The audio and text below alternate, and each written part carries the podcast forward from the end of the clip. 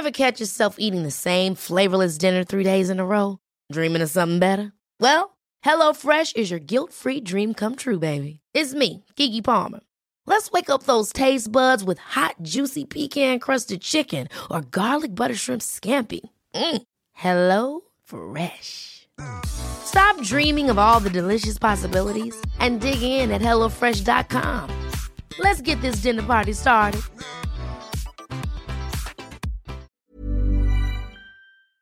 Tengo comunicación con el doctor Jorge Salas Hernández. Se lo prometí el viernes pasado. Director general del Instituto Nacional de Enfermedades Respiratorias, el INER.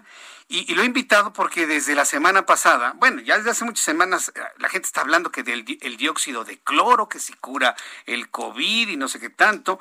Luego me escribe un, un amigo cuando hablamos sobre la ivermectina, me dice, te, contacta al director del, del INER y que te comente. Bueno, pues precisamente por eso lo hemos buscado al doctor Jorge Salas Hernández, director general del Instituto Nacional de Enfermedades Respiratorias. Doctor Salas, me da mucho gusto saludarlo. Bienvenido. Hola, Jesús Martín. Buenas noches. Gracias por invitarme. Mire, yo soy de la misma forma de pensar que usted, que luego estos temas no vale ni la pena abordarlos, pero sí vale la pena abordarlos porque la gente está creyendo todo, ¿eh? Y por el miedo o por ver lo menos al COVID-19 están dispuestos a, pues como lo dijo alguna vez Donald Trump, meterse el ISOL, inyecciones del ISOL. La verdad es que es preocupante lo que mucha gente puede creer. Y ahora se está hablando de la ivermectina que genera un ambiente adverso para el desarrollo del virus. ¿Qué se sabe sobre esto, sobre estas eh, versiones de, de algunos compuestos que andan girando por ahí en la opinión pública? Doctor Salas. Bueno, sí, la verdad es que sí es muy cierto eh, tanta información que circula y que desde luego pues esto hay que atenderlo con toda la responsabilidad Así es. y lo que a la luz de los conocimientos está ya publicado y se sabe bajo un conocimiento científico. Eh, hay, hay muchos eh, productos, medicamentos incluso, que a lo largo de este, este, ya prácticamente el año completo momentos se han propuesto, incluso se han utilizado, o bien algunos están en etapas eh, de experimentación clínica sobre la posible utilidad que puedan tener para el control de COVID-19. Sin embargo, creo que la gente sí debe tener mucha claridad y ser muy cuidadosos en lo que se les receta, en lo que la misma gente busca porque sí está claramente establecido cuáles son los medicamentos que han mostrado utilidad clínica en casos graves, este, afortunadamente en casos graves, pero no para toda la población, algunos que están ya en etapas avanzadas de, que se conoce, que ya se va conociendo su utilidad, y otros que definitivamente eh, no tienen este, ninguna utilidad, y algún pequeño grupo en el que creo que está por probarse van a ser eh, útiles en la práctica eh, clínica o no, como es precisamente la ivermectina.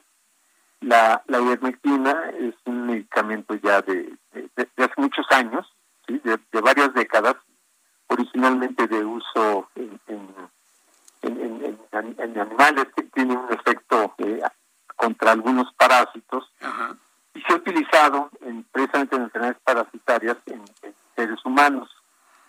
Y a raíz de una publicación que se dio meses sobre eh, su posible utilidad clínica, pues surgió eh, esta idea de que empezar a utilizar ya como de forma rutinaria.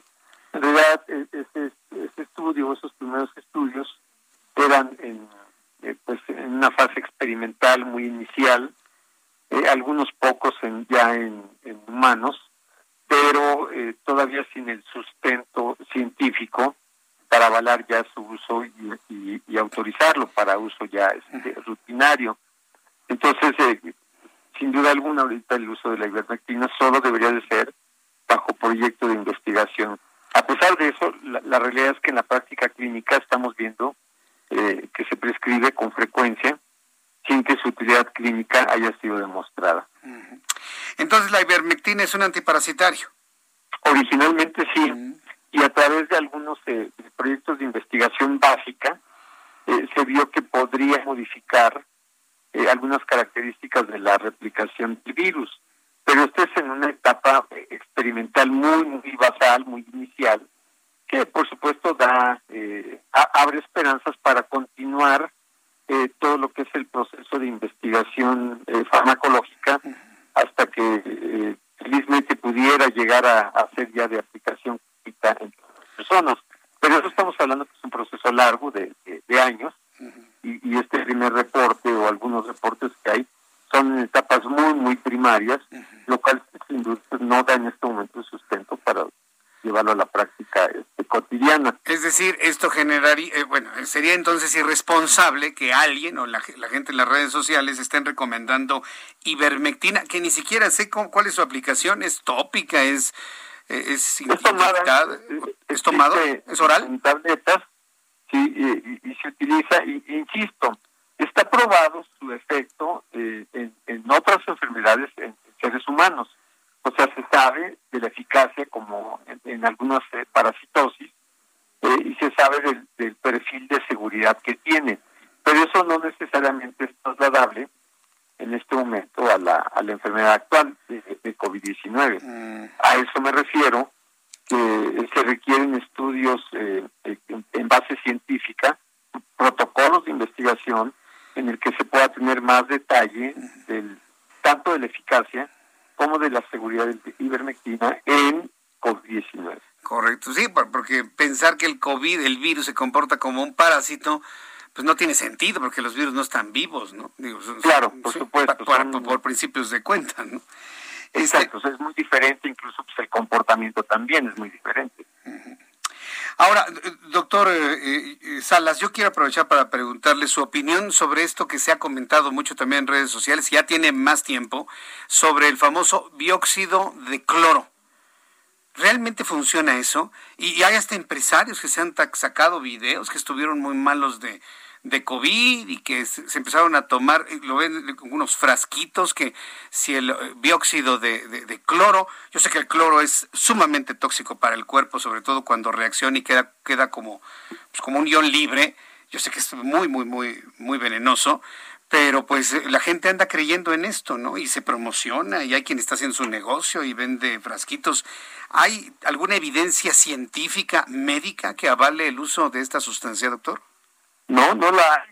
De hecho, no está en, la lista de opciones terapéuticas recomendadas por las eh, autoridades sanitarias, no solo de México, sino a nivel internacional. Eh, e incluso, eh, contrariamente, está en la lista de lo que no se debe de utilizar, precisamente por lo que comenta claramente, ¿no? Tiene riesgos, entonces ahí está en juego la, la seguridad de la persona y la eficacia no está demostrada. Así como hablamos de, del dióxido de cloro, hay un sinfín de, de, opciones que se ha hablado a lo largo de estos eh, dos meses que, que, podrían tener utilidad y que desde luego pues pues no yo yo siempre recomiendo que eh, todos deberíamos de ser más responsables y saber qué es lo que nos están recetando, saber qué es lo que estamos tomando. Desafortunadamente hay autoprescripción. Eso es lo que hay que evitar. Entonces, porque en un intento de querer eh, mejorar una enfermedad, pues resulta que los efectos secundarios pueden ser peores. Bueno, eh, doctor, yo le quiero agradecer mucho que nos haya hecho estos comentarios desde la ciencia, desde la experiencia médica. ¿Cómo van las cosas en el INER con la atención de COVID-19? ¿Cómo andan de camas? ¿Cómo andan de atención? ¿Cómo andan de personal? Aprovechando ya que estoy platicando con usted. Sí, con gusto. Bueno, eh, eh, han sido desde febrero, que como ustedes recuerdan, el primer caso diagnosticado en, México fue ahí precisamente en, el INER. Entonces nosotros desde febrero hasta este mes y así será ya todo lo que está el año, pues hemos estado dedicados a COVID y la verdad es que por ser un centro de referencia de alta especialidad, pues el número de casos que llegan espontáneamente o que son referidos de otros eh, establecimientos de salud, pues es en continuo. Eh, obviamente en, los picos que ha habido de la enfermedad, pues aumenta el flujo de pacientes, como está sucediendo en, en toda la red hospitalaria de la ciudad y del país, y en ese sentido, pues nosotros siempre hemos estado trabajando eh, pues prácticamente al, al borde de la capacidad institucional, es decir, prácticamente con, con camas ocupadas, intentando hacer una movilización rápida de pacientes en la medida que es posible. Por ejemplo, hoy en día tenemos 160 pacientes, 163 pacientes hospitalizados y de ellos 100 pacientes eh, intubados. Es decir, que son pacientes muy, muy graves con criterios de, terapia intensiva y eso es lo que hemos estado nosotros este, atendiendo a lo largo de estos meses. Por supuesto, pues, se requiere una infraestructura se requiere de equipamiento y sobre todo se requiere del recurso humano. O sea, médicos, enfermeras, técnicos de terapia respiratoria, de laboratorio, de rayos X, eh, camilleros, intendencia, administradores. Es todo un grupo grande, multidisciplinario, de trabajo que tiene que eh, elaborar de manera ordenada y coordinada pues porque la función de uno eh, ayuda a la función de los demás, así que va la cadena. Entonces, eh, yo creo que el, INER, sin duda alguna, eh, ha hecho frente de manera importante a esta situación, lo seguirá haciendo el tiempo que se requiera, pero pues sí, como todos los establecimientos, pues hay límites, y si las camas están ocupadas, pues desafortunadamente ya no puede recibir más pacientes, y lo que uno hace pues es tratar de ayudarles a, derivarlos a otras eh, opciones en donde pueda haber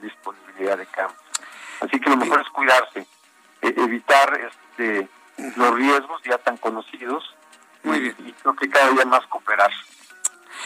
Pues doctor Jorge Salas, le agradezco mucho el que me haya tomado la llamada telefónica y aclarar una gran cantidad de dudas. Gracias y que tenga usted muy buenas noches, doctor.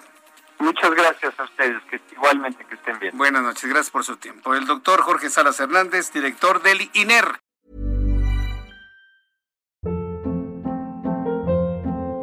Hold up. What was that? Boring. No flavor. That was as bad as those leftovers you ate all week. Kiki Palmer here, and it's time to say hello to something fresh and guilt-free. Hello Fresh. Jazz up dinner with pecan-crusted chicken or garlic butter shrimp scampi. Now that's music to my mouth. Hello Fresh. Let's get this dinner party started. Discover all the delicious possibilities at hellofresh.com.